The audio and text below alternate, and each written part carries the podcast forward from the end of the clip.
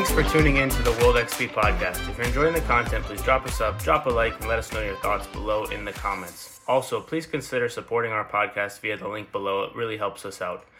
Welcome, Davis, to the World XP podcast. I only need Didi, and then I'll have the entire family that have that have been on that have been on the pod. Um, for those listening, congratulations to Davis. He just got his PhD, or was it doctorate of physical Doctorate. therapy? Yep, doctorate of physical therapy. So we call him Doctor Dave now. Uh, Yeah. kind of, kind of, Shout out to Link. Dallas. yeah, for sure. but um, welcome, dude. How you doing? Good man. Doing well. Just uh prepping after all the the last week of relaxation I've had. Now I gotta just have boards. That's that's left for my boards. My my boards is basically a national exam uh for licensure. So obviously I got the doctorate from the three years I had of school, but then I have to take a 250 multiple choice question test that is encompassing all three years of schoolwork uh late July. And it's basically you have to pass it. I feel like that's excessive. It's a lot. Like you, you go, you went to school. Like Yep. what else? Like, how much does a test cost? Does the test cost? Oh, How much does it cost, it's it's a good amount. dude? Because oh, see, because if you if you prep for it, here's the thing. If you prep for the test, like if you didn't really, if you can't recollect everything you learned in three years, some people can do it. I'm not one of them. You have to pay for like practice tests and stuff, uh, along with the with your school program, because sometimes they'll help you. Mhm.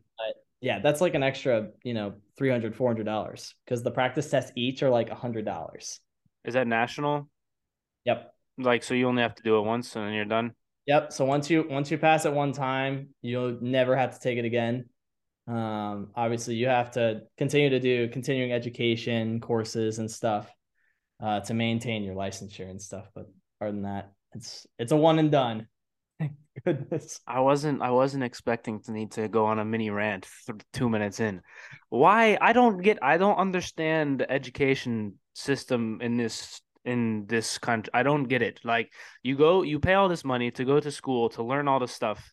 And then you graduate because you Yeah. did well enough to remember all this stuff. But then they're like, nope, we need to be extra sure you're going to remember all this stuff. And by the way, you have to pay for it. Like, I don't, ugh, I don't get it. Right. So then you have to take it one time. And you know this, I'm sure, from from your PT school, is knowledge changes. Like the guy that made up rice, um, is for those listening, rest, uh, icing, compression, elevation is like. Didn't he come out? He come out and said it's not a thing anymore.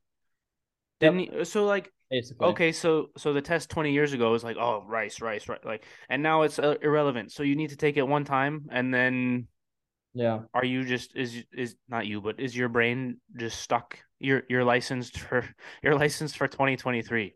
Like it makes no sense. I don't. Oh, it's so dumb. Okay, Yeah. All right, rant over. Yeah. Um, it I don't get it. That's that's why I don't want to go back to people keep telling me, "Oh, you need to go get your masters or you need to go get your this or your that." And I'm like, "Why would I do that? I don't I can just go on YouTube and if I want to know something, I can learn it for free Yeah. and then apply it. Like I got two guys, uh Chris and Kevin, shout out to Chris and Kevin. They opened their own personal training slash physical therapy slash like return to sport gym. Neither of them have um degrees in physical therapy, but they're both they are both aside from the physical therapist that I worked with for my super long um adductor pubic ab injury, they are better than like most physical like most physical therapists that I've seen. Like Mm. and it's and it's irritating to me because these two guys have to go out and prove themselves all the time because they don't have three letters next to their name. And that's not to disparage all the work that you did, but there's it's the way that people are accredited now is like it just like if you can pass the test, like I could study for the test and pass it probably. Like I know I don't know as much as you obviously, but I know enough to probably if I were to do all the practice tests, I have enough background knowledge to maybe say maybe maybe it'd take me three times to pass it. But it's like I don't know. It's it's very irritating.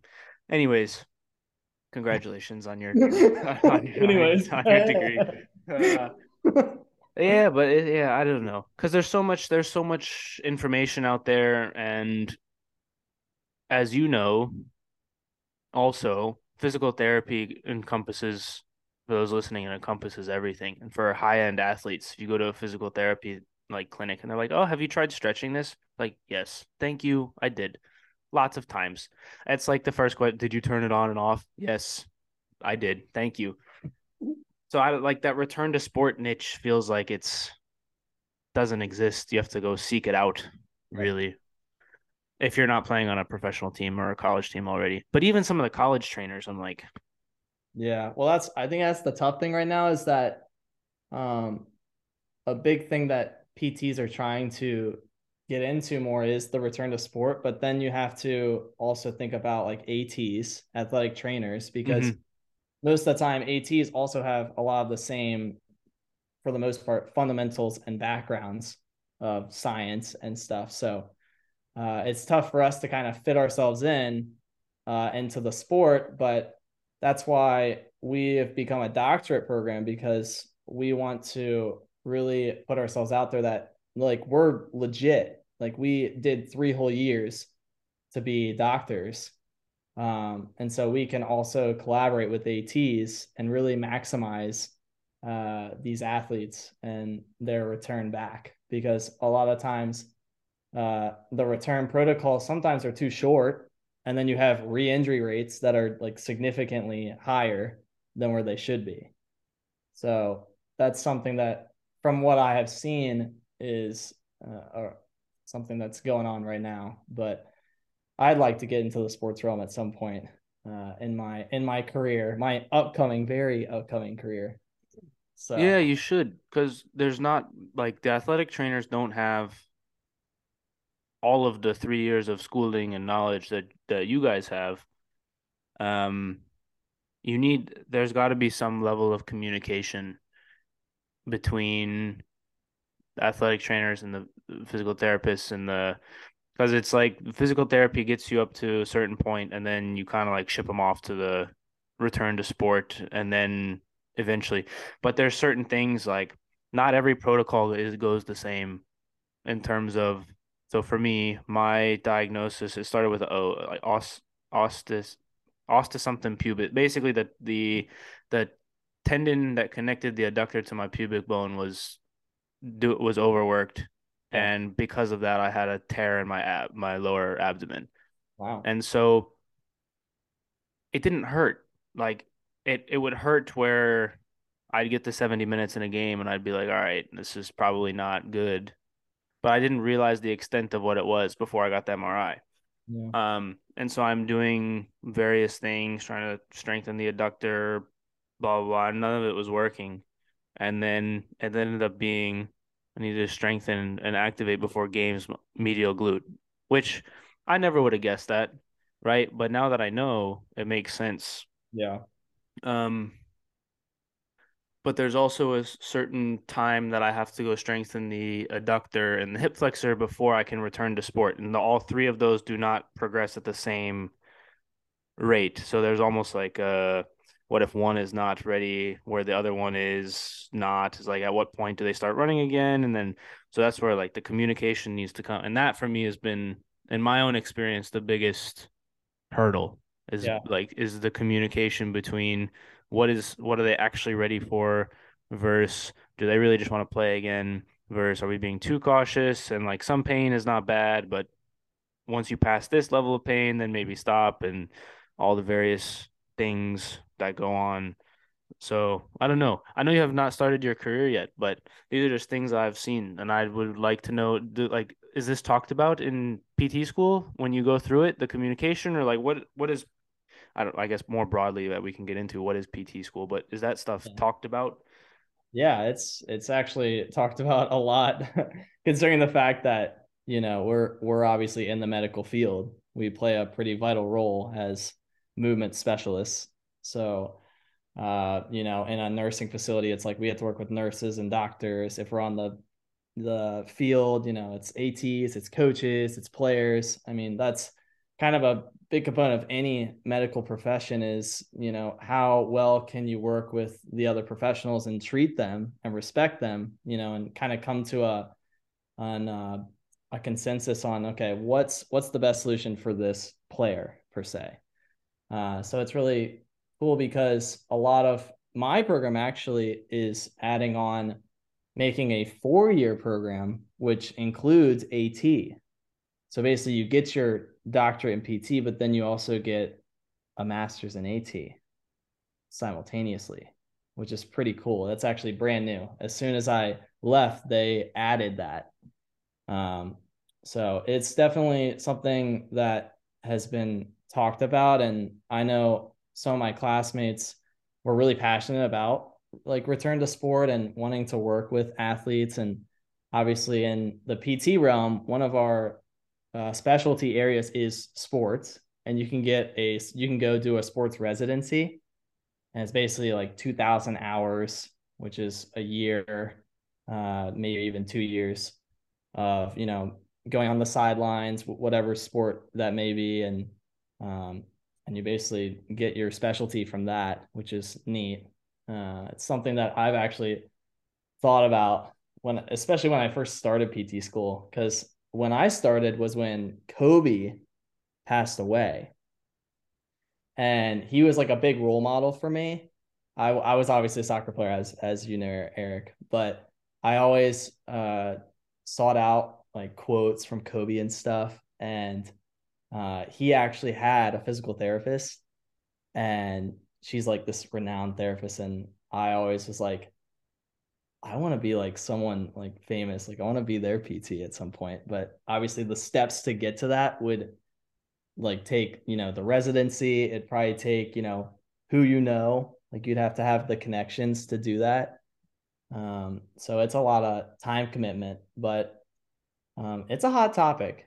I I can say that much. We we going back to my classmates, we we wish that we had more of an opportunity to kind of dive into like okay return to sport like kind of a sports course almost because we talk about kids we talk about um, uh, geriatrics pediatrics kids um, and sometimes we have like prosthetics, orthotics, but then we don't necessarily go into the sports as much. Like we, we, one of my classmates talked about dosing. Like dosing is a huge component for athletes, right? You know, if you want to do hypertrophy training, if you want to do power training, endurance training, like all the sort, I mean, you got to be pretty good with knowing all those different variations um, or modes. I mean, if you want to do plyometrics, um, so it's there's a lot. There's a lot. Basically, the moral of the story is that there's so much to unpack with that.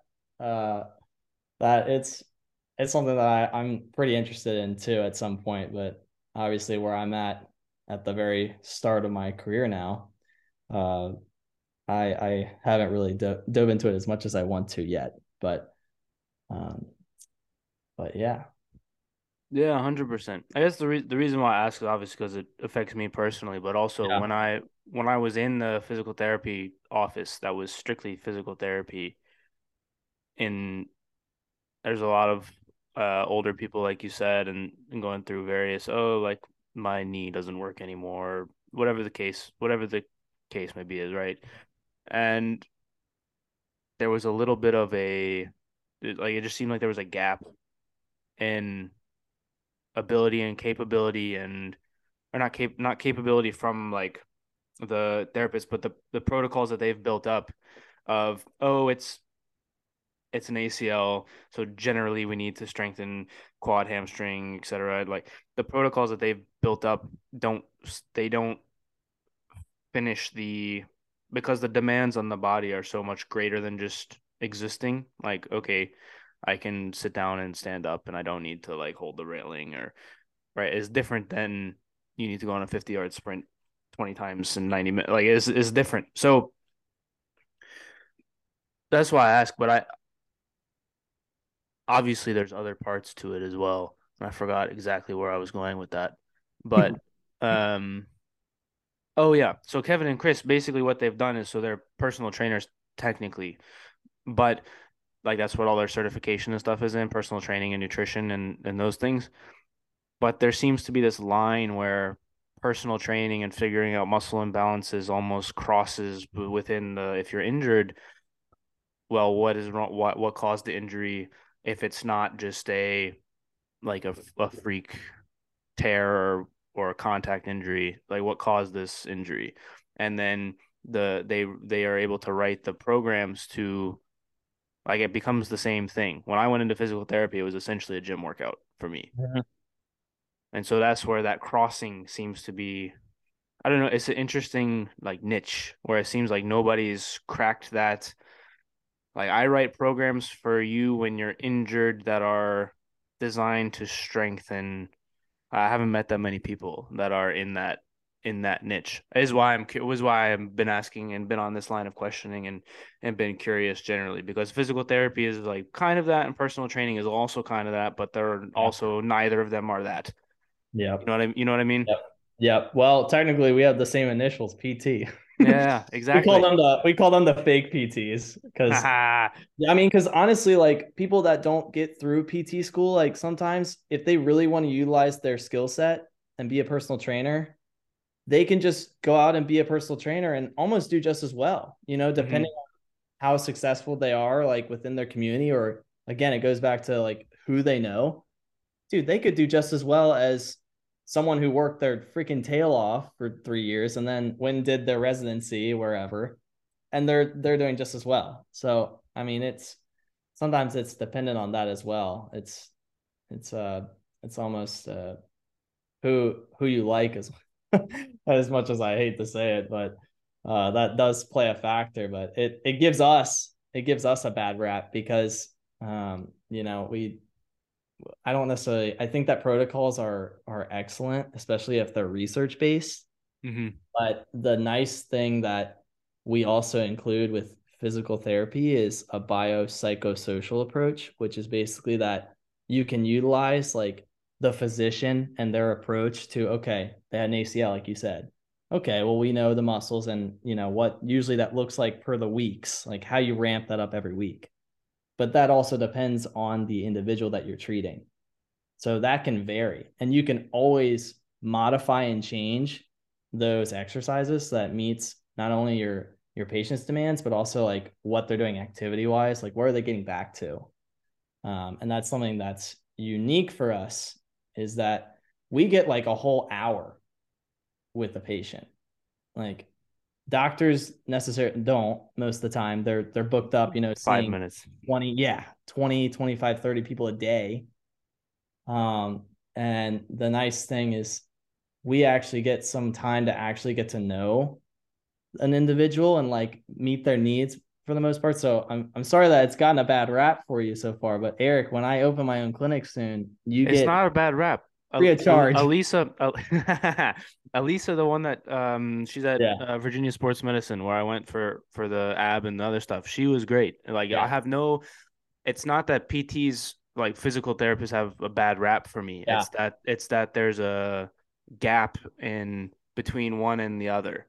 And when you get a really good personal trainer who also has a lot of background in return to sport and the other stuff, yep. and you have you have a physical therapist that doesn't, which she did, so that was good. Yeah. But for somebody like me, that gap is an issue because I'm not on a team where I can go to the team doctor and the team like because there's people that are still playing like that are still doing things at a high level that don't have access to those people. It's not that it's got a bad rap. Yeah at all yep. by any stretch of the imagination. For I I imagine that I the situation that I am personally in is a very small percentage of the population that needs that needs that. Like mm-hmm. what I needed in within that recovery process is very niche. Yeah, that's why I'm that's why I'm saying that. Like, I just noticed yeah. that there was a gap there. No, for everything yeah. else, is you guys you guys do not have a bad rap. Stop it. yeah, because hey, I also I also know plenty of personal trainers that I'm like you're full of shit or I have seen them like the V Shred guy. You seen that guy? Yes. Nonsense. Nonsense. like uh, there's plenty of personal trainers that are full of shit. So don't is yeah. you guys are fine. Don't worry about that. Yeah. I will I will say this though, that's an interesting point is that for a very long time, you had to go to a physician first to go to PT. Like they had to write, you know, a, Yeah. a document and say, "Hey, I'm sending you to PT." Well, something that we're still trying to get in every single U.S. state is direct access, which means that you don't need a physician note to go see a PT. Yes, that would be Like- huge. It's a massive thing that we're still trying to advocate for because it, you know, you actually save so much more money not having to time. go to a physician, time as well. Um, Like if you get a bad doctor that doesn't understand an injury, like I, I got lucky because of my granddad's an orthopedic surgeon, and so he was just like, "Here's your MRI, here's your prescription to my own physical therapy clinic that I own." Like it was very easy for me to do to do that. Yeah. But for somebody who doesn't have that, and they get a doctor that says, "Oh, it's an adductor strain," because that's what that's what I was told initially. I was like, "Oh, it's an adductor strain. Rest it, and then do some strengthening, and it'll be fine." And it wasn't that, and it got worse. Yeah. And w- like if you have a doctor that's like, "Oh, it'll be fine. Just do this, this, this, and this," and then it, that's not what it is. That's not that's not good. And I know that's a that's a problem more generally in the medical saying, "Oh, just take this pill, you'll be fine," instead of, "Hey, change your diet, change your this, change your that."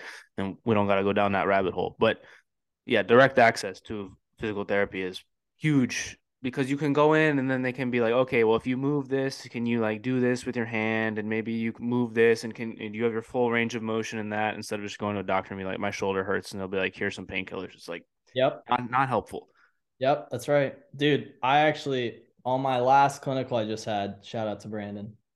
He told me there's three alternatives you have with any sort of injury. Medication, Boo, surgery, boo. exercise. Yep. Which one of those would you prefer? Exercise Those, those are your only three alternate like you either when your when your physician tells you if you're like, "Oh yeah, I should get an x-ray or MRI," like I'm not sure what it is. No. Medication, I mean, sure, you can do that, but what is that going to do for you long term? You're going to get Nothing. addicted to it. Yeah, exactly. So your only alternative is you need to work it. Like a lot of people really uh, undermine the value of that, but like our bodies are meant to move and meant to be active literally every day. That's why your body hates you when you're immobile for a long time. You're like, oh shoot, like gotta go back to the gym. Like I haven't been in months. That's where I'm at right now because I've been enjoying myself and working in the clinic and I That's okay. You deserve it. yeah, I was getting like a work life balance back now. Um, and yeah, I know my body is is not happy with it right now, but I know that it's needed because the body wants to move and wants to get stronger. so that's that's something that my clinical instructor, my PT I worked under, always told me was that I mean, at the end of the day, there's only three things that you can choose between. That is your choice to make. Now, two of them are going to get you probably nowhere, or they're going to put you in more pain, or they're going to put you, you know, in a place where you're going to have to come back to therapy, and then you're going to be dissatisfied, and then you're going to come back, and it's just it's going to be a circle cycle. So you just Yeah. Crazy man. No, for sure. And one of the other things I learned um, from Elisa and and when I was doing that was the amount of injuries that can actually get fixed just by identifying the muscles around the around uh, like if it's a joint injury, the muscles around the joint, you strengthen them and the support that it gives. And then um I had a, this yoga lady on the podcast also who's got her spine is fucked because she got in a car accident. Yeah. And yoga basically she has no pain anymore. And when she went in for an x-ray a couple years later, the doctor was like, You shouldn't be able to like walk without pain right now. And it and she's Yeah. good. So so she ended up doing kind of similar things where after she was not in pain anymore, she started rolling like jujitsu and stuff. And the jujitsu guys would always be like, "Hey, this hurts. How do I stretch this?" And so she would just go into. She bought an anatomy book, and she'd go into the anatomy book and be like, "All right, what yoga poses help fix that?" And it's, and it's crazy the amount of injuries that if you, just like my knee, like my patellars, my patellar tendons were, are still not great.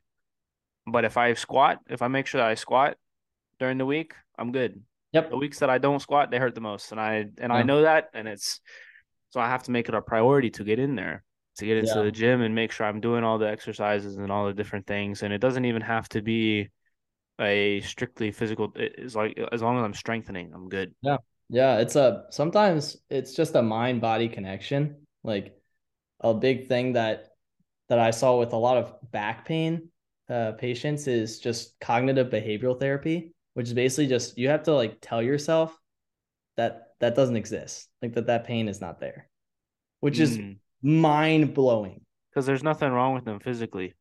Maybe not. Like Yeah. they really might they might have had something that happened like potentially, and they are so wrapped around that thought that they actually their body will make them feel pain. Yeah. Or it's Like- like a posture thing because they got a weak core or something. It- Yeah. But a lot of times it's it's kind of talking yourself into thinking that you're okay and going through like every single exercise without even thinking about it.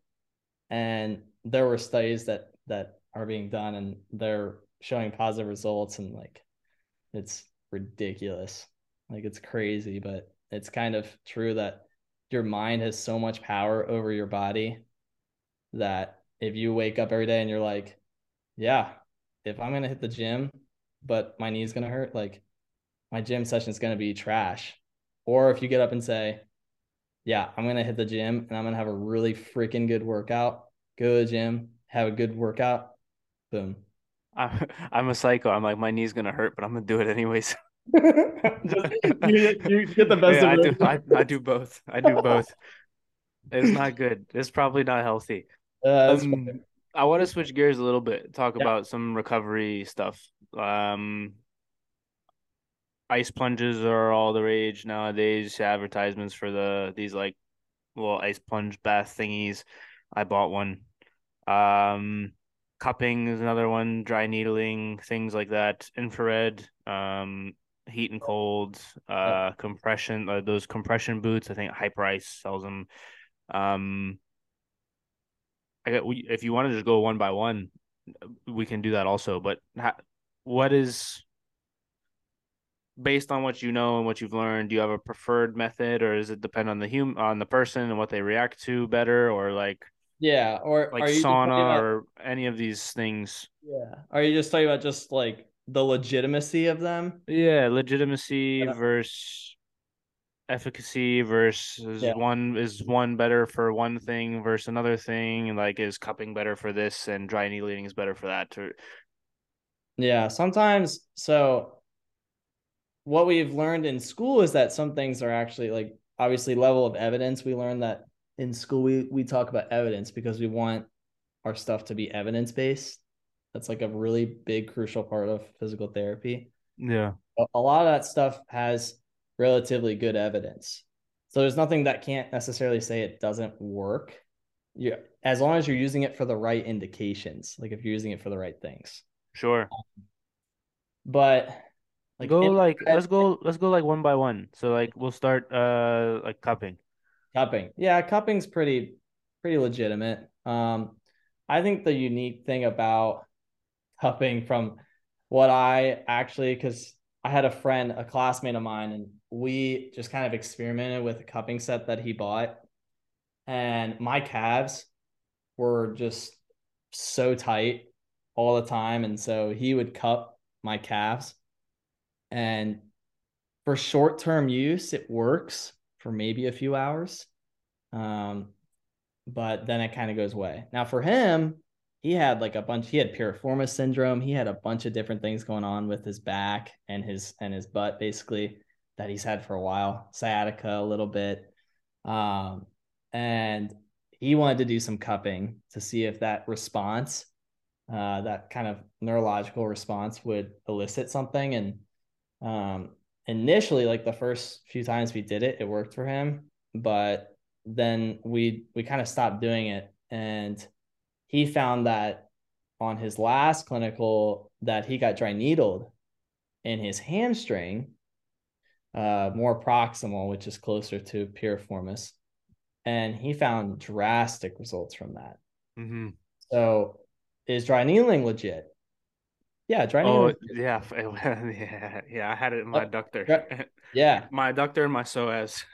that shit. Yeah, hurt. dude, that's that's probably a really that was probably an interesting spot. Yeah, um, yeah, dry needling is is legit, but I will say this is that there was a study, might have been a cluster of studies done on shams, which is basically you pretend like you're doing dry needling, let's say, for instance, Mhm.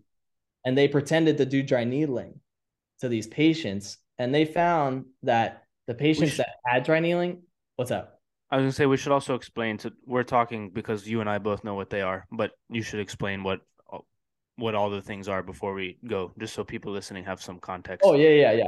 So um so dry needling is basically like it's very similar to acupuncture, except you're actually going through like a little bit deeper. It's not as superficial. You're actually going through the muscle and you can basically piston in all the musculatures depending on where you're at. So you can go through almost the entirety of the body. Mhm. You And know, cupping. cupping is a little bit more superficial, but it's basically these little circular things, pumps some air into it. It basically pulls uh, the skin up and it draws blood to that area to kind of help with circulation um, and blood flow. Because obviously, if your muscles are getting blood flow, they're going to uh, respond better to activity and load. Um, and so, dry needling. Okay, yeah, back to dry needling. All right, dry needling sham. They found that when they shammed it, which means that they basically pretended like they dry needled. What do they do? the Just poke them? So yeah, I'm I don't know. I can't recall how they necessarily did it, but they must have, you know, had some sort of like like maybe a pinch or something.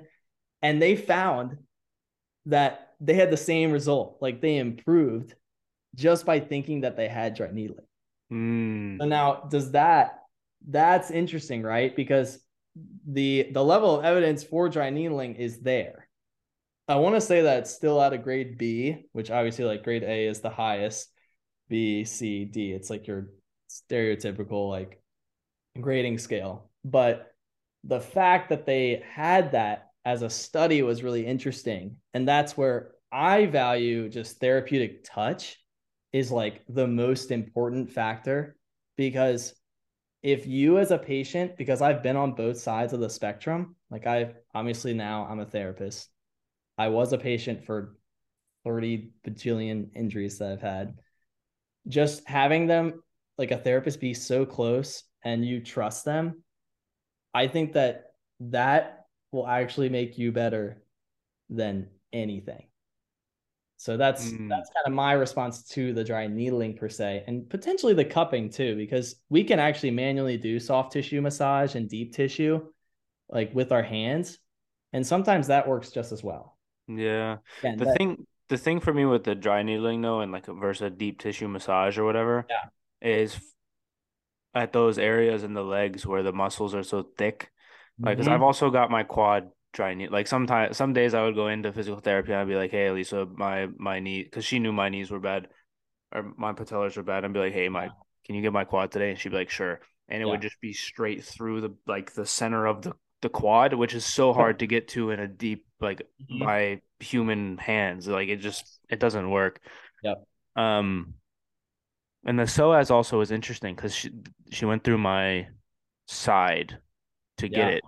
Um, obviously, because if you for those listening, it like goes through kind of your hip area and then wraps around your back. And so if you go through where the my injury was, or there's organs there, so you can't really do that. Otherwise, I probably would have died. But um, but yeah, so she hit it from the side, and that was crazy because she got it through my side, and I'd feel the whole psoas go out through the into where the injury was.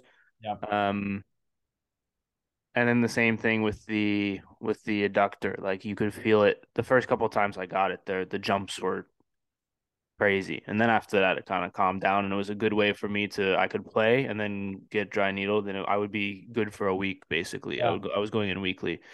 Um but for those areas but for other areas like yeah, that makes sense. I I I don't know. Like I also know that people sometimes can't like the pain like it hurts it's not Yeah. super pleasant and there was uh one time she brought an intern in with her and she she got my adductor and the intern was like, "Oh, it didn't seem too bad," and she was like, "No, no, no, he handles it well." Some lady grabbed my arm when I was doing it the other day, and I was like, "Oh shit." Yeah, yeah, you you have to get a certification nowadays uh to get dry needle certified, which is Yeah. I'm glad that they do that because Oh yeah, yeah, if you hit a wrong spot, No. you will know. yeah. No, no, no. If, I'm so happy. She was really good. She was really. I was. No, if she was not cert- certified, I'd been like, "Mm, I don't really want you putting a needle in there. Like that's not good. Um. Yeah. Any. Uh. Let's see. Stim, like those little um patches that you pop on and it goes um pops the electrical stuff into it. What about those? So I actually So also for those listeners, so when we go through the next one, just explain what it is and then go into your spiel on it. Yeah. So stim is basically just electrical like impulses basically. They'll put these pads on you. You can basically put them most parts of the body. Um and basically what it's supposed to do is it's two things that it can do. It either can just kind of be more of a sensory component and it's basically just for increasing sensation to the area. Or if you crank it up a little bit, you can actually elicit like a motor response, basically movement. So I have a really, I think that it is valuable. Um, and I say that because I, I used it a few times on my arm. Now, the funny thing with my arm is that I had, so I think you remember this, Eric. I was in the backseat of a car accident my junior high school, and my radial nerve, which runs basically down the back of the arm, and it stays all the way and it basically innervates which means like it uh, controls all the muscles of your uh, forearm extensors. Everything that brings your wrist up for the most part. So i can't i couldn't do that that well. So i had a little bit actually used on me kind of the later part of my pt time and I found that to be kind of valuable because it felt weird, but I could feel it. Like I, there was the sensory part of it too, but like my arm was like moving, and I was like, "Holy cow!" We revisited it when I was in PT school with uh with my friends, and it actually again like I felt it. I was like, "This is like cool" because you can actually like see the results happening right in front of you. It's like it was nice that I could see that. Now I haven't I haven't necessarily used a lot of stim uh, in my clinicals per se, and that was the only one instance that I actually had it um, as a patient. So the the validity of stim I think is is legitimate though. I we didn't necessarily go too much in depth about it, but I know that a lot of athletes like that are maybe coming back from uh quadriceps injury anything to Yeah, I've had it. I've had it done on my quad. Yeah. yeah um sometimes you can couple that with movement um and it actually helps like actually get your leg going and like straighten out the leg and then you plant and then it will go on again and then you can plant the leg so it's really neat when you use it with an, an exercise because um it just makes it a little bit more valuable i think that just using a any sort of we call modalities ice like dry needling any sort of that stuff that's kind of stationary i i would like more things where i wouldn't want to waste the session and just do ice i would like something like that if i could get them moving and stuff Yeah. So i I've think done that with bit- cupping before. Like I've been on the table and cupped like a quad, and then they've stretched, like basically had it stretched out, and then put brought it yeah my foot in, and done done things like that before. That's awesome. That's Yeah. Kevin and Chris, the guys that have personal trainer certifications. i mean hey there's a there it's the same thing like with chiros we pts have a huge oh, chiropractors. Love them there are very good chiropractors out there. And just like pts there's probably really there are really great pts out there like us but there's just some that really just you know. I mean, that's you get that everywhere. There's always good ones and not so good ones. Um, let's see what else. Uh, so we did stim, dry needling, cupping. Uh, I don't know. We'll say ice we talked yeah, bit ice. about ice is Yeah. ice is still ice is still a good a good thing i think I Yeah. think still it's still Go- good. Go for like maybe the the cold plunge or like the or like an ice bath, ice bath vice or versus just like uh local like ice pack. Yeah. I you know, Eric, I haven't actually looked into a whole like the plunge as much. Um but I don't know. I I can understand that you know, it it's it's really just what it brings to you because I feel like it's just dependent on like the person. Like if a person is really expecting that it's gonna make them feel better, and then again they're like, oh man, like I feel good. You know, like the whole like cold shower thing, where if you wake up in the morning, you should take cold shower. Like that's gonna set your whole day. I mean, the, will it? Yeah, I think so, but not everyone is gonna benefit from that. Um, I think, I think the plunge is okay. I just I don't know, like a whole body, that's it can be kind of dangerous to an extent. Like if if you're in it for too long, if you're not monitored, if you have other like health issues going on, like what if you have a condition and you're like, holy crap, like I just put myself in danger. But you never see that, you know? But uh I don't know. I feel like there's a there's there's better ways, I guess. I don't really know. Yeah, I feel like ice like a whole plunge. A whole plunge is more like neurological rather than physical. Like if like if my legs are sore, I'll do legs only in the ice bath. I don't stay in the cold plunge that long, like Yeah. five five eight minutes maybe. Like, um, and it's also not ice cold. It's like That's- fif- It's like fifty Yeah. something like that. And then when I do an actual ice bath for my legs, like if, if it's just my legs, I'll put like two whole bags of ice in there and it'll be like 35 degrees and I'll just sit in there for like 10 minutes. But just Yeah. my legs, not the rest of me. Um what about like those compression boot things? Which which ones? Uh, the the ones where you like they put them up your whole leg and it just squeezes your Oh, your leg like the Hyperice ones or whatever those are called. yeah. I think those are still I think those are still those are still good. Um I haven't really had that much exposure to those as much. Um yeah, I might I might not be the best person with that one per se uh to ask. I don't know too How much. how long are you in Richmond for? Uh another two weeks.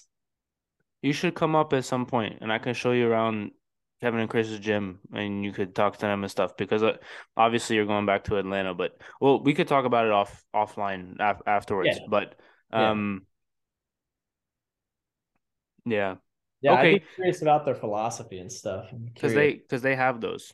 Um, but I guess what I'm what I've noticed about all these different methods, whether it's stim or needling or um heat or cupping or the compression, is all designed in some way, shape, or form to get your body to res- to notice that there's an area that needs fixing and to elicit blood flow to the area. Essentially, is what I've noticed about all of them. Mhm. So is one better one better than the other? Maybe. But as long as it's working for you and as long as the blood flow is getting to the area the way that you need it to get there. Yep. Yep, that's right. That's right. Yeah, I don't I don't know if there's one per se that like triumphs over the other because they're all different in their own right, but they have the same kind of preface, right? Like you said, I mean, you're just trying to either facilitate or inhibit a response. So they they all kind of it's just patient dependent in that sense too. Like some people will hate getting dry needled and some people will really liking dry needled. Those people are nuts and I'm one of them. Uh, okay, so, so PT school. How what's the application process like? Is it is it any other college or graduate program where you send your transcripts and your grades and you give them an essay or something? Yep. And Same lines. Mhm. is there okay so you you finished your undergrad what was your what was your undergrad in Uh, exercise science, pre PT. oh oh got you so you had one okay Okay, so you, uh, I think we talked about this. You knew from af- from your own experience that you wanted to do that from like way back. Then yeah, Yep. yeah. So that made it very easy for you to decide what you were what you were gonna do. Okay, so you get in, so you get in to PT school, and what's the class structure like? What's the curriculum structure like? What are what sorts of classes are you learning? In what order? Is there a right? I would imagine most people go into that with some understanding of anatomy already. Yep. So how how does it work? Yeah, yeah. There's there's generally even before you start PT school, there's they want you to take certain sciences, so it preps you for like physiology because you kind of revisit physiology a bunch, exercise physiology, human physiology, anatomy. Um, you revisit those basically, at least at my program. Every program is a little bit different, but my program went right back into X X Phys, human phys, anatomy, and anatomy lab, like right off the bat. Now the interesting thing was was that with you asking me now is interesting because my first year was during the peak of COVID. So everything for me was online for the most part. But shout out to Lynchburg, University of Lynchburg. I love you guys. Um, we made it work where we actually had in-person stuff. So our anatomy lab we had in person, and we had our clinical practice. Uh, it's basically a series that lasted throughout our whole first year, which is, um, you know, measuring with like goniometry, which is basically how we take measurement. Um, it's general range of motion, passive range of motion, active range of motion, active assisted. Um, we learned all of that. Uh, we learned muscle tests of every single joint, muscle, all the things. Uh, we learned just the structure of the different categories like PT primary diagnosis versus a general diagnosis. Um, so that was all encompassing first year. Now, there was also geriatrics, which kind of pro- it kind of prepped us for our first clinical, which happens which happened for our class at the beginning of our second year. So we had four total clinicals are basically internships where you go in and you have to perform a certain percentage of a PT that you work under their caseload. So unfortunately, but also thankfully, we still had our first clinical even with COVID. And this is in 2021 of June. So we had usually it's eight weeks, but we some of us had majority of us had four weeks and some people had six weeks, but we were in an like all all of us were in inpatient facilities. And it was nice that we had the geriatrics class because most people in inpatient are, you know, they're going through uh, some sort of injury or they have uh, cancer or they have COVID. so you know that was that was good that they that they had that laid out because my program requires us to do an inpatient because not everyone wants to do inpatient. I you better respect the heck out of people that do inpatient because that is not an easy job. Uh, so then when we finished our our that clinical, we come back and we start basically our second year per se. And that's basically encompassing neuro, which is like neurological conditions and techniques for in the fall and in the spring. And we do musculoskeletal, which is ortho, orthopedics, fall and spring. So those kind of are together. We had a pediatrics class for like little kids and stuff. And then we had a prosthetics class, orthotics class. Um, and so all that kind of went together. It was basically a part one in the fall, and then the part two was in the spring. So basically, after the second year, we had another clinical, which is clinical number two. And that one was eight weeks. And that was like a choice one. You got to pick where you go with that one.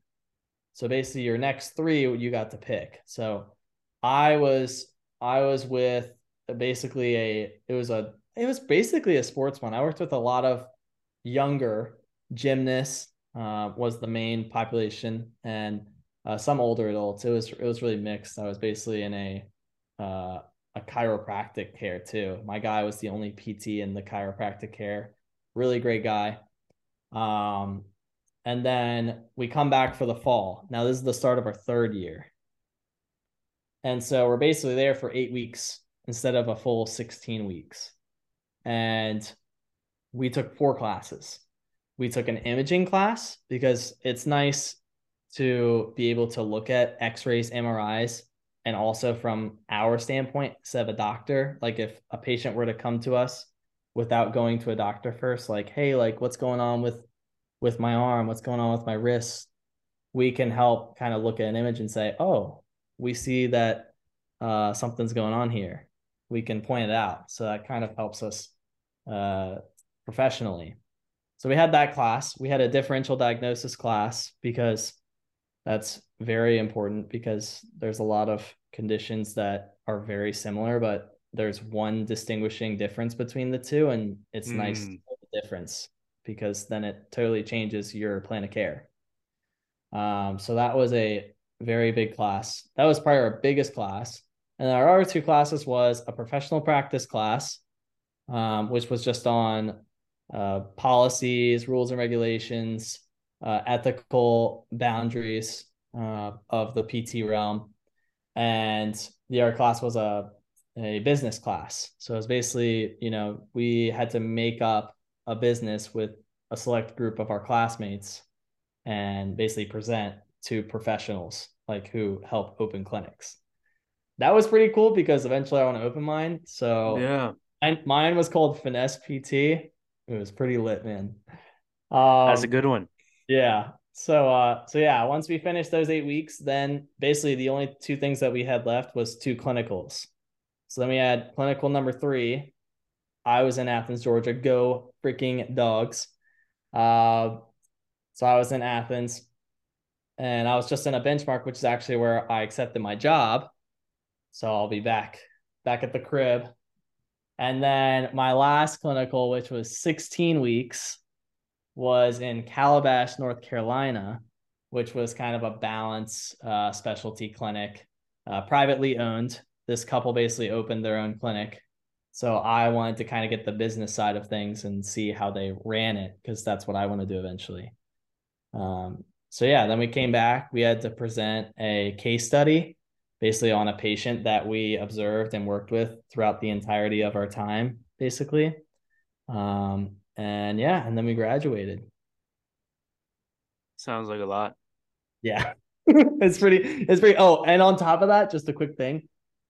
My program specifically, we had these like like community groups that we had to do and you had to get like 40 hours every semester with that. So it kind of helped you, you know, uh work with the community and stuff and get hours for that so that then you were multifactorial in the sense that you could not only work and do homework and tests and exams, but then also provide and do things for Lynchburg, which is where I was at. But it was nice to have that because we want to be known in the community and help the community that, yeah, we're not just to just do our jobs. We want to also do things for the people around us. So that also was, uh, that, that took some time too. yeah. Hundred percent. Yeah. Um, I have two two thoughts based on your course load type thing. The first, uh, I think. Let's see which one do I go with first. I didn't hear any sort of nutrition stuff on there, which I know is not like within the realm of technically of mm-hmm. what you guys are doing. However, comma, it's important.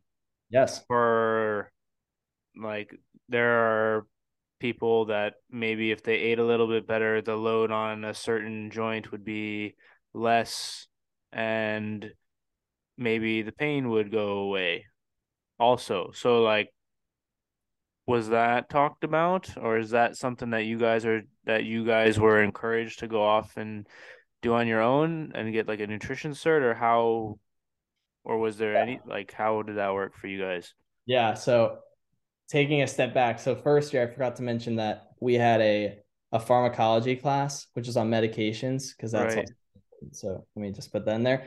The other thing that we had was we had a cardiopulmonary class, which is like another huge component. Um, and in that class, as well as our exercise physiology class, like we kind of have to know, we had to know proteins versus carbs versus fats. Like you had to know all those differentials. Now, did they necessarily talk about nutrition? Not exactly. That's something that I also that's in my warehouse of like I would love to get a nutrition specialty because like you, I I value that. I think that that plays a big role in recovery. Oh, for mm-hmm. sure. It's like 70 percent nutrition versus uh, exercise probably. I don't know. Is that fair? Maybe 65, 70, something. Whatever the number is, it's high. It's high. It's very high.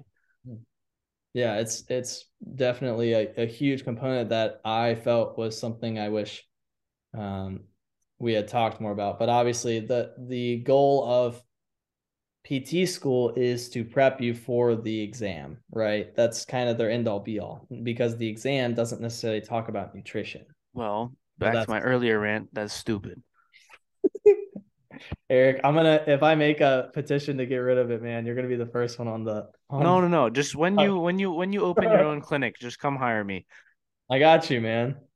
I got you. Yeah, it is. It is nuts though, because I mean, I, I did I did some uh some research on my own when I was taking my cardiopulmonary class in second year, and I was hitting the gym a bunch, and we were talking about atherosclerosis, which is basically everyone like when you're 20, everyone has some form of it, which is basically what, just what narrowing. is it?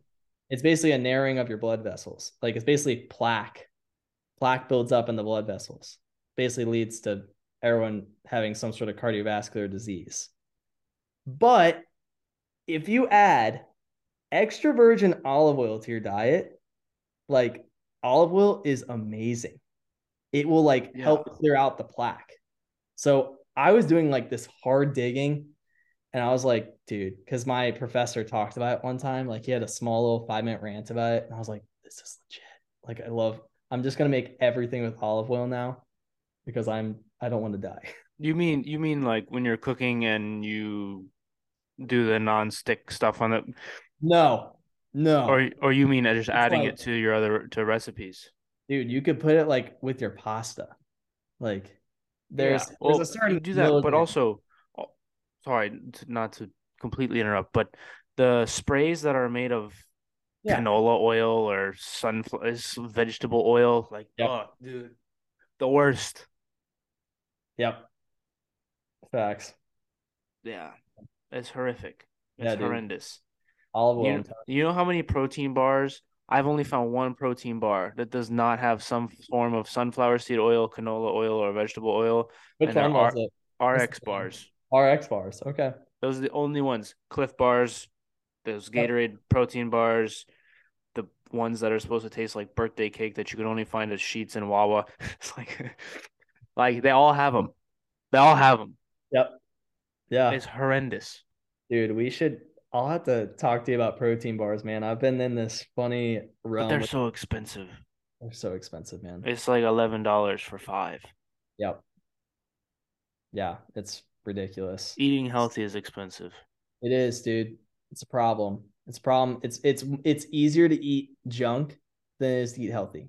Like I could, yeah. It's it's so hard to find. It's so hard to find. You go anywhere and you're like, can I find something that just doesn't have things that I can't pronounce on it? The answer is no. You can't. You, yes. can't. Yes. Yeah, it's it's crazy. It's it crazy. Is. I hate it, man. I hate that. Interesting about nutrition stuff because it's not really it's not really in the way that the you think of a physical therapist, nutrition is not really part of it. Yeah. But I think the way things have been going in terms of physical health and people caring about their health, nutrition obviously is a huge part of physical health. Yeah. But and there's not really like, I don't know any nutritionists. Like, where do I find one of those? seriously though. No, seriously. I just yeah, like yeah. is is a joke, but also it's yeah. not a joke. Yeah. There's no. Are there nutrition clinics? Are there? Every doctor I've gone to I know. doesn't know like Yeah. family doctors don't really know oh just eat healthy okay well what does Yeah. that mean Yep. and unless you know what it means and you've done your and you've done your own homework Yep, that's right. Yeah, I mean, it's funny because yeah, you would think that if you were talking to someone, you're like, man, who should I go to for like nutrition stuff? They'll be like, oh, just go ask your your primary care doctor, and then your doctor will be like, oh, go find a dietary nutritionist, and it's like, where do I find them find those? But Yeah. that's that's something that I I take personally. I'm like, no, no, no. come see a physical therapist because like we can do you just told me you didn't have any nutrition classes I'm not going to you Not yet, not yet, not yet, not yet. I actually see that's what I had to do on the side, man. It's gonna it's gonna help me with my brand because It I will. It will. If you put if you slap nutrition on the sign, I have driving around, I have never seen a sign that says nutritionist yep, in a strip mall, in a doctor's office, anywhere. yep, that's right. It's Yeah, dude, crazy. that's that's the plan, man. I'd That's be good. I'd be I'd have like two little I'd have like a soccer net, like I'd have a like a field of some sort in my gym, and then I'd have like in the back, I'd have like a nutrition thing with protein bars that don't include the oils, and I'd say for Eric only. And then You gotta have one. After every after every fire game, the owners had a stash of RX bars just for me in the corner. dude, and those Gatorade chews, man, those things were so good. Yeah, they are. Dallas used those for his half marathon. He said they were clutch. Yeah, they probably were. All that. the all the potassium and stuff. So the other question I had uh, when Yeah. you're talking about the pedi the pediatrics class, Yeah. because I t- coach kids like 10, 11 years old, and a lot of it for them is um, some semblance of speed training, and obviously to get faster, you need to get stronger. But at some point, so when you're in the pediatrics class, what is the difference between with them, I don't. I have them do nothing with weight except for like a ten pound medicine ball, nothing Yeah. else. And then aside from that, it's all plyos. But I also know that their joints are not formed enough to do certain plyos, so I try to work them into it. And what's crazy, I had um one girl, the oldest, the oldest one. She tweaked her ankle because she didn't clear a hurdle, and I felt bad. And then I didn't because it's a six inch hurdle, and she didn't it's nobody's fault. It just happened, right? The yeah. exercises were fine. Her sister was there. Her sister's 12. Her sister cleared. No problem. Like it's fine. Yeah. But for kids, you don't I don't want to and this is where my own not having taken any classes can be kind of killer. Like I know how to make somebody faster. Yeah. But I also don't want I'm being extra conservative with them because I know I don't know. But where is what did you learn in the pediatrics class for how to strengthen what the joints are, muscle load, all those things for kids, like what's developed and what's not, and at what sections? Like what did you learn in that class? Yeah. Yeah. It's it's tough because I mean you said it really, really uh really well that you know they're they're still their growth plates. Like, you know, that's where like Osgood-Schlatter's becomes a big thing, is it's the growth plate and stuff. Um but That's the thing in the knee, right? Yeah, Yeah. it like rips off. Um, and yeah, it's like with the patellar tendon, like that thing just, and I I had it on both my knees, and that like, think but then it went I'm- away. Really? I might have it on one. Yeah, I have a giant bump on my left kneecap. do. I don't I don't know if it's that, but it also didn't show up until I don't remember seeing it until into my 20s, so I don't know. yeah, yeah. But I, the the funny thing about the class that we learned like was never really sports. You know, it was all about like basically from birth to when they're like Mm. two years old. That was our main focus of the PEDS class. but Oh. it doesn't mean that we we didn't learn like you can still strengthen them i think that what you're doing is is fine i think that with kids you just have to make sure that they enjoy what they're doing like as long as you make it functional for them there's really no you know limit because if you can get them started early on and you can get them lifting and doing like hypertrophy training or plyometrics or power training early they're going to be set for later Yeah, we doing tons of plyos. Yeah. Because nobody good. teaches you how to run when you're a kid. Yeah, exactly. You just go out there or just, and or just stop. yeah, you just have terrible form. Yeah, or you just yeah, or you just don't. and that causes injuries too. Like if you don't know how to stop, that's not good either. Starting is stopping is probably more important than starting, to be honest. Yeah, I would say you know I something that is that is important uh for the youth to think about is balance. Yep. Make Key. sure that their balance is on point because later on it's going to catch up to you. Yeah. I Yeah. do not have the best balance. And I'm like, if I actually focused on my balance, like when I was 15, I would be in such a better spot. Now, that's not saying I can't I can't get to that point, but I'm just saying that having that early start will set you up way more and keep you in your prime more years than if you aren't having any sort of balance training. And the balance training can be proactive, which is like you're actually putting yourself in a position of balance and you're able to see it you can have reactive balance training, which is like you could like push them and like that's when they start running. You could like kind of give them like a reactive sort of component to it. Um, there's a bunch of different ways that you can do that. Um, Yeah. like we do a lot of- leg Yeah. Single leg jumps, one leg RDLs, yeah, one leg RDLs where instead of just stopping, you jump up. Yeah. So you like bring your knee all the way up and you jump. yeah, You gotta land and not put the second foot down. Yeah. Um, yeah. That's good. all Like, sorts, all sorts of stuff like that. Yeah, you could do like eyes closed stuff too. I mean, you can Ooh, do that's a good like one. backwards, backwards walking stuff is really good. Like backwards sort of uh drills. Yeah. there was a, a study I, I looked at with backwards walking. This is for older adults, but this would probably apply to anyone. that the, the it was basically a systematic review, which is like a multitude of randomized control trials, which are like ridiculously good evidence base. And it basically said that when you did backwards walking, you actually improved their overall balance because your balance encompasses three things your sensory system, which is like your feet feeling the ground, your vision, because you're not having to rely on the vision as much, because that's like what we rely on 90% of the day. And then your vestibular system, which is your inner ear, which basically controls like your head position when it's in movement. So if you're if you do backwards walking, it actually will help all that. So like you could for kids, doesn't have to be walking per se, but you could like make them do like you know like backwards running, you know, like low to the ground and then explosive and go forward. I mean, you can do like a bunch of different things with that. Um, Yeah. We're doing stuff like that a lot. yeah, that's good. I do. I split my sessions into half that stuff and then half with the ball with with like the 10 11 year olds because it was one-on-one usually or maybe Yep. i'll have two or three and that's what that's how i'll organize it depending on what their game load is like and things Yeah. like that but yeah it's it's yeah it's cool and they've gotten with with the ball they've gotten loads better because they've gotten better at the other stuff Yeah. that's why I, I tell the parents often, like, if you don't see us with the ball, it's okay. Like, they're gonna get better. Um, and yeah, and because a lot of them are not very aggressive, so it's easy to get pushed off the ball and Yeah. that sort of stuff. Getting a stable center of gravity, all that stuff is good. Um, yeah, man.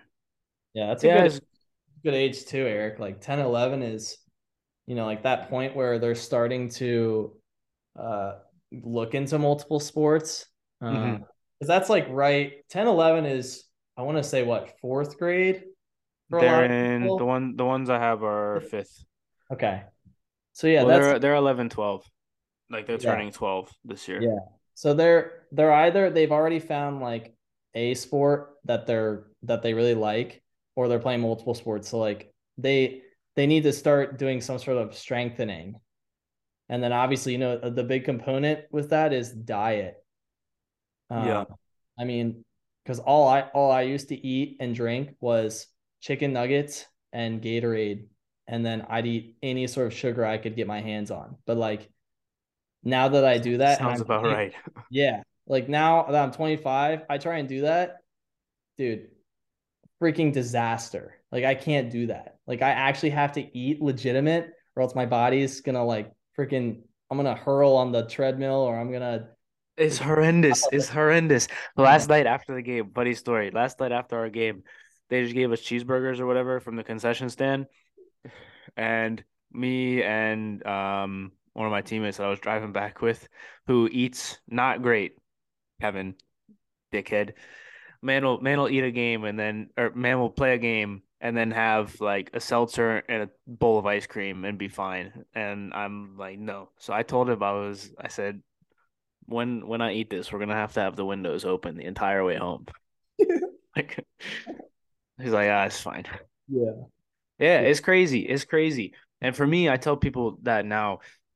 One of the one of the things I've said this I've said this before on the podcast. People that will ask me for health advice and then make fun of me at lunch later that day for eating healthy is the wildest thing I've ever seen in my life.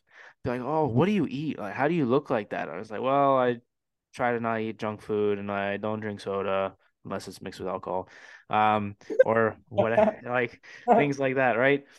And then we'll go to lunch and I'll get a like, I'll get instead of fries, I'll get a vegetable.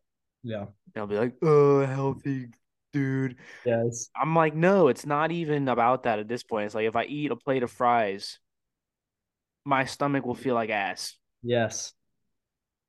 Yep. Yeah. I can't do it anymore. Nope. Like so before vacations, I have to get myself like a little bit back on the shitty food. Yeah. Just Yeah. so I don't just so I don't I'm not that guy. That's like, can I get yeah. grilled chicken and broccoli at whatever restaurant that serves fish and chips or whatever? Yeah, yeah, yeah, yeah. I was searching for a chain in my head and I couldn't think of one. I don't know. You know what I mean, though. I know what you mean. Yeah, it's it's crazy. That's what at, actually at the bachelor party, Tommy cooked every every night, and it was basically rice, some sort of meat, and some vegetable, and it was good. We were good. We just went to the store and got loads of chicken and whatever, and it was fine. But there were some other people that were like, oh, "What's this?" And went out to go get fries and whatever, and then Yep. Yeah, so good times. Yeah, dude. It's it's all in moderation, man. You can still enjoy it, but you Of gotta, course, of course. But just- it's it's not about being so strict on it. It's like if I eat this, I will feel bad. yeah. I'm not being anal about it. Yep. My parents Then- tell me all the time. Yeah. Like I, I have to like if I if I get back and like I did a few months ago, actually last month when I was celebrating from when I graduated, like I was having everything and I'm like I stepped on the scale, dude, and I hadn't weighed like usually I weigh around 152, 153 when I'm like Mhm. not not in workout shape, Yeah. just just typical. I weighed 159 and I was like, yo, I've never gained nine pounds of freaking fat in years. Yeah. Like this, this it's is crazy. This is a change. Like this is bad. It also happens when you're older. You don't realize too. Yeah. Yeah. Weight though, actually, that's something I want to touch on. So weight, like the number, Yeah. normally I float around 170, low 170s. And for a little while when I was hurt, but I was also still lifting, and I also had started to take creatine monohydrate just to help with the recovery. And I was like 178, 179, but I still felt fast. I looked bigger, but I Yeah. still felt fast. And for reference, when we went when I went to Mexico, I was 168. Yeah. So that's a that's a weight that is unsustainable for me. I can get to it, but it's it's I would have to be so strict with my diet and training that it's unsustainable. So I float around 171 like 172 and it's fine. Yeah. Um but one of the things I always said to myself was like if I just cut out alcohol for 2 weeks, I'll be back down to 173 whatever. Sure enough, going to TST, cut out alcohol for 2 weeks. I'm a, was I was like at 174 this morning and we played last night, trained today. It'll be fine. But the age is just like, the, or not age, the weight being just a number thing is very interesting for somebody who's, because Jenna would tell me to stop worrying about it. I was like, but I don't, but the numbers, but the number there is not as bad. She's Yeah. like, no, you're still, you still just ran that dude down. You're fine. Yep. And it's weird. It's weird. I don't know. But I've also had the exact same thing that you did when you looked at the scale and you were, it, and it's the same difference too, just 20 pounds heavier. It's like 172, and I was like, 179. Mm-mm. Yeah. Yeah, dude. It's uh yeah. It you know, the funny thing is that like BMI like scares a lot of people. Um, BMI is such- According to BMI, I'm like obese. Yeah, so that's where like BMI is kind of trash to an extent. Like if you could be like an NFL player and be big and bulky, but then small in height, and that will make you in the obese category because it's based on your height and your weight. And that's how they do it. That's I had like a I had a doctor, a patient first tell me I needed to lose weight, and I was like, "You're out of your mind." yeah, yeah. I mean, I think it's it's the the measure that you should look at is more body fat percentage. Yeah. That's a legitimate one because that's going to tell you how much actual fat. Like you could Mhm. weigh 172 and still be 12% or even lower. Yeah, Like you're good.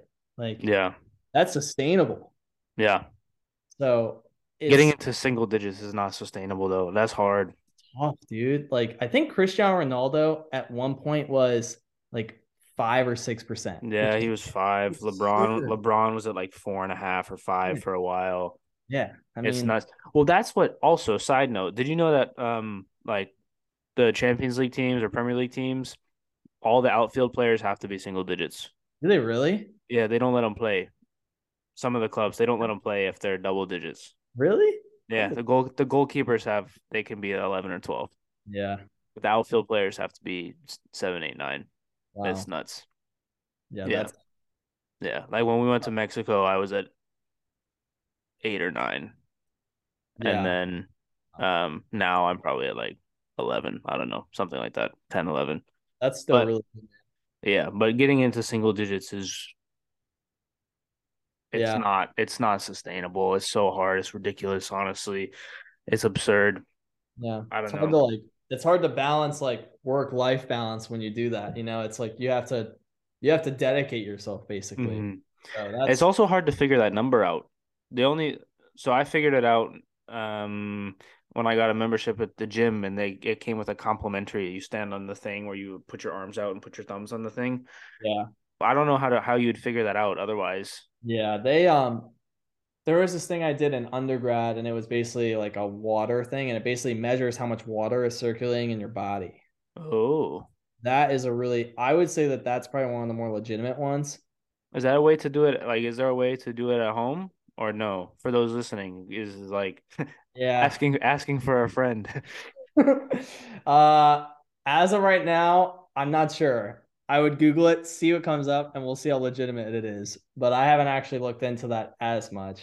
Um, but I much rather would trust like someone who's like a professional doing it or like a- a, machine of some sort than just like a calculator. You know what I mean? Because I think that you you'd have to actually step on something or do something to actually get Yeah. that.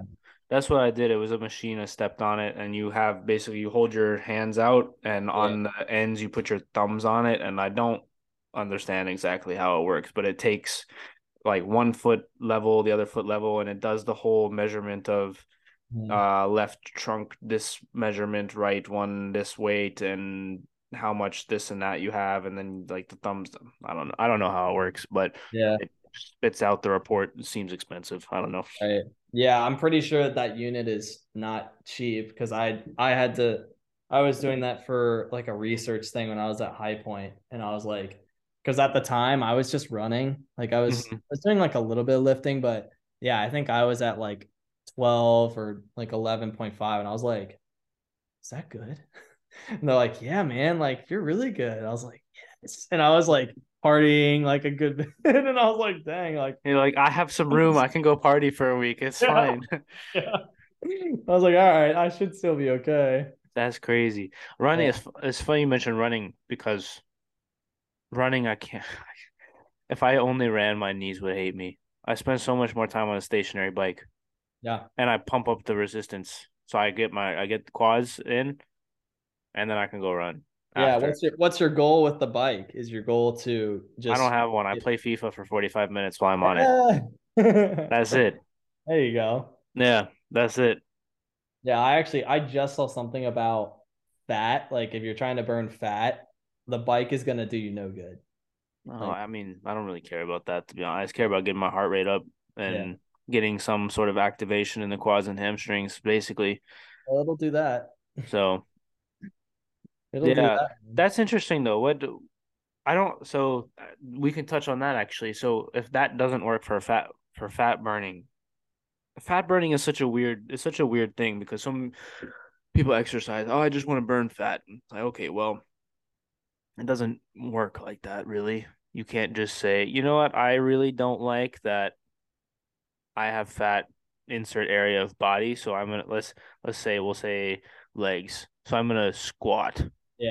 Like that doesn't that's not what happens. No, that's How does that work? How does it work then? From a yeah. So it's it's interesting because we can't necessarily isolate where we're trying to get fat out, right? It's kind of Mhm. where your body can get rid of it. Like where's it's where's your body's main area that you can get rid of it first. But you can't determine that. Like so if I were to the let's just start with this first. If you were to walk, if you just went, did a walking program and you did like an hour and a half for five days, every time you hit the hour mark and you're going at like a moderate three to four miles per hour pace, you're going to hit where your body after an hour is going to start burning fat because your body's not going to want to burn your carbs anymore. It's already going to be wanting to burn the fat at that point. So that's where like it's really weird because you're it's dependent on your VO2 max. If you know anything about VO2 max, it's like 20 to 30 percent. you should you should explain it though for those listening. Yeah, VO2 max is interesting component. It's VO2 max is basically like how much oxygen consumption your body can take. So it's a way that you can uh, test this. If you guys have ever seen it, it's called a Wingate test. It's basically you do it on a bike and you try and go all out for like 30 seconds and you have to keep going like as fast as you can. And that basically tests how much milliliters per, per kilogram per minute of uh of oxygen and blood like your body can withstand. And like obviously there's different measures for that. The point being is that if you're very sedentary, which means you're really lazy, you're going to have a really low VO2. So that's where like as you exercise with any sort of exercise, it's going to increase. So like even just a walking program is going to increase your VO2 max. Cyclists, cyclists have like freaking like a 60, even 70 VO2 max. Maybe even higher than that. I might be wrong. It might even be higher than that. Because they pound miles. Yeah. And skiers. Oh, sorry, like like uh snow skiers, mountain skiers. Theirs are absurd too. Like it's crazy. So um going back to your your question about like Or like how do you know biking doesn't do it Yeah. but walking does or how does how does fat burning work generally? yeah yeah i mean fat is is a tricky one because obviously that's where with diet people recommend like don't eat sugars because it's going to stick like fat is going to stick it's going to be way hard to get rid of so that's where like you know our main source of energy is going to be our carbs that we burn so most of the time we're going to burn through our carbs first and then go into our fat because your carbs are going to be turned into sugar just like your fat is basically just sitting there. So your main source of energy in your body is glucose, which is sugar. So it's going to get rid of your sugars first. And then once you burn through those, or you get into like kind of that 20 to 30%, like we were talking about a little bit earlier, then your body can start burning that. But that is super hard to get to, especially if you're like sedentary, like if you're lazy, that process takes a while to get to. So that's where they couple like aerobic training with resistance training because when you resistance train, you better be uh, working and sweating because if you're doing heavy enough weights, like you're gonna burn. You're gonna burn a lot. So um it's kind of a mix. It just depends on who you are, right? It like for you, Eric, I mean, you're active. So you doing resistance training and you doing aerobic training and or anaerobic, like just you do sprints like windmill sprints or uh like Manchester United drill, like Ugh, the worst. dude, the freaking worst. Um yeah, you're gonna you're gonna burn through not only your carbs and your fats, you're probably gonna burn through some protein too. So that's where like athletes have to have a really good protein diet because you're you might burn through some of your protein too with those workouts. But that's why they pound. They can eat so much. Like yeah, swimmer's diet, crazy. Yeah, yeah, that's facts. Nuts. Yeah, oh, man. Nuts. Yeah, so it's an interesting paradigm, um, but it can be done. It's just the fat is it's it's a tricky one because yeah, it's all dependent on you know uh, on what I just said, and then you know there's also the nutritional aspect of caloric deficit and and um, high protein diet. Like a lot of that stuff has, um, you know, you if you build more muscle, most of the time you'll lose fat in the process. Um, so it's it's kind of a toss up, man. It's it's tough, but yeah. running. I mean, you actually doing the movement and taking gravity instead of being on a bike, like a stationary bike, is not going to do you as much good as you actually taking the force of the earth and yeah. So I think that that's what the difference is. Yeah, that makes sense. That that viewpoint, if that makes sense. No, it makes total sense. Yeah, hundred percent. Yeah. Food like for thought, is... man. Food for thought. Grilled chicken. Grilled chicken for thought, man. Grilled, grilled chicken for thought. You stupid. Bro, we've been chatting for like an hour, borderline two hours at this point. Dude, heck yeah, man. I feel like this is a good a good place to end it.